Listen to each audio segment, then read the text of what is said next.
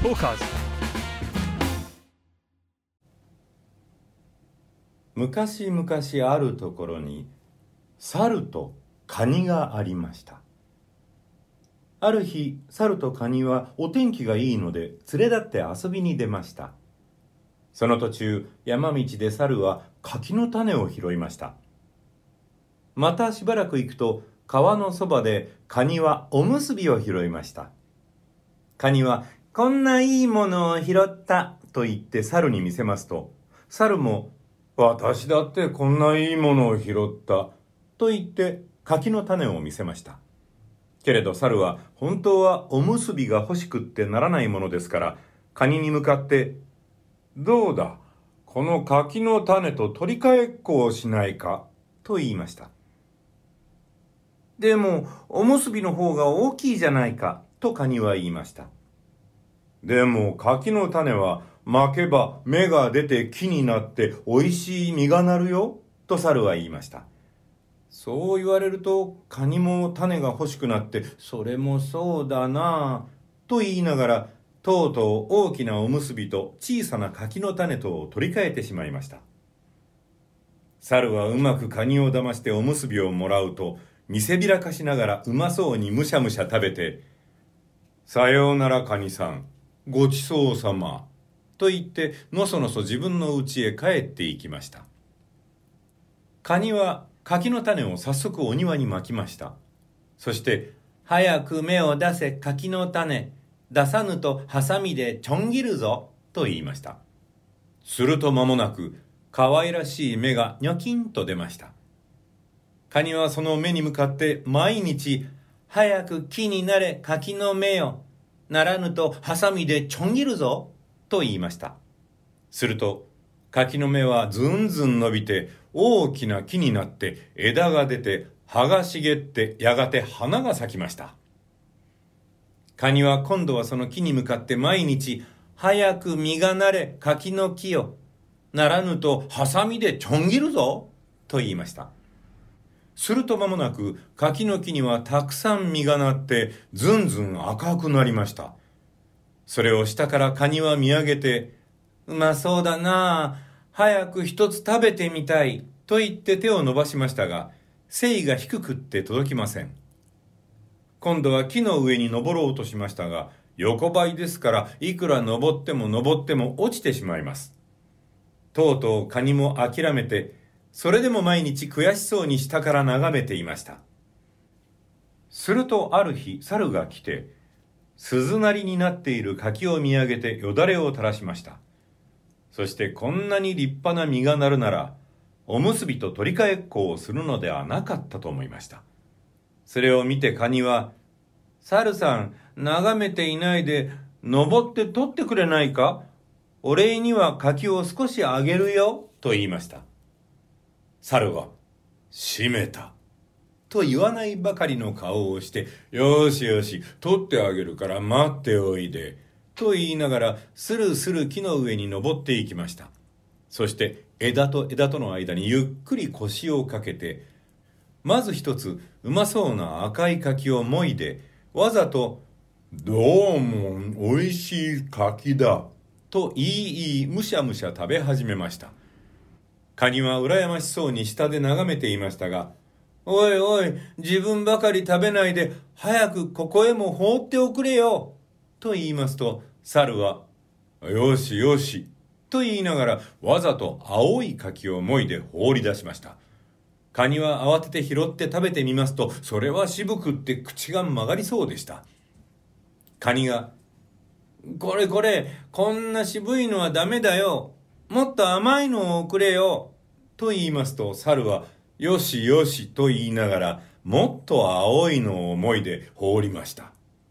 カニが、今度もやっぱり渋くってダメだ。本当に甘いのをくれよ。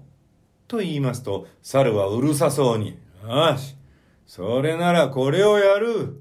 と言いながら、一番青い硬いのを思いで、仰向いて待っているカニの頭をめがけて力いっぱい投げつけますと、カニは、あっと言ったなり、ひどく甲羅を打たれて目を回して死んでしまいました。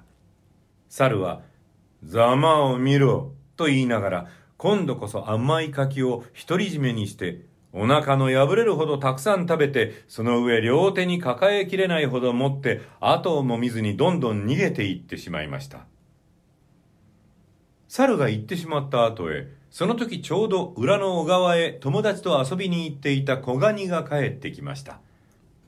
見ると、柿の木の下に親ガニが甲羅を砕かれて死んでいます。小ガニはびっくりしておいおい泣き出しました。泣きながら、一体誰がこんなひどいことをしたのだろう。と思ってよく見ますと、さっきまであれほど見事になっていた柿がきれいになくなって、青い青い渋柿ばかりが残っていました。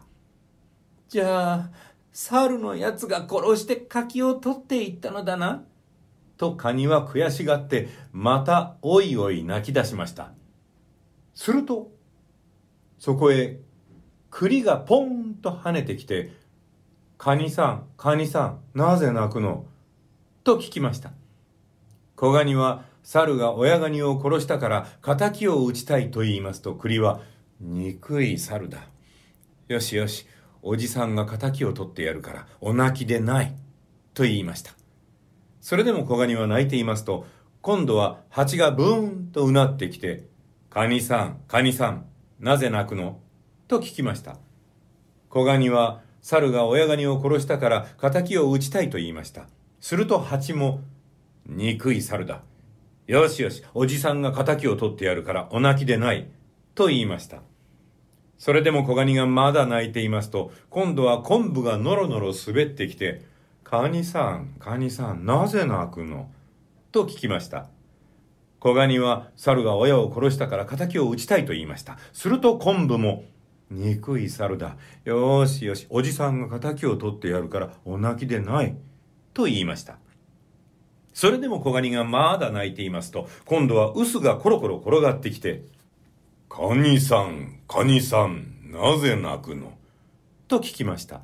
小ガニは、猿が親ガニを殺したから仇を討ちたいと言いました。すると臼も、憎い猿だ。よしよし、おじさんが仇を取ってやるからお泣きでない。と言いました。小ガニはこれですっかり泣き止みました。栗と蜂と昆布と臼とはみんな寄って敵討ちの相談を始めました。相談がやっとまとまると、臼と昆布と蜂と栗は小ガニを連れて猿の家へ出かけていきました。猿はたーんと柿を食べてお腹がくちくなってお腹こなしに山へでも遊びに行ったと見えてうちにはいませんでした。ちょうどいい。この間にみんなでうちの中に隠れて待っていよう。と臼が言いますとみんなは賛成して一番に栗が私はここに隠れていよう。と言って炉の灰の中に潜り込みました。私はここだよ。と言いながら蜂は水亀の影に隠れました。私はここさ。と昆布は敷居の上に長々と寝そべりました。じゃあ私はここに乗っていよう。と臼は言って鴨居の上に這い上がりました。夕方になって猿はくたびれて外から帰ってきました。そして炉端にどっかり座り込んで、ああ、喉が渇いた。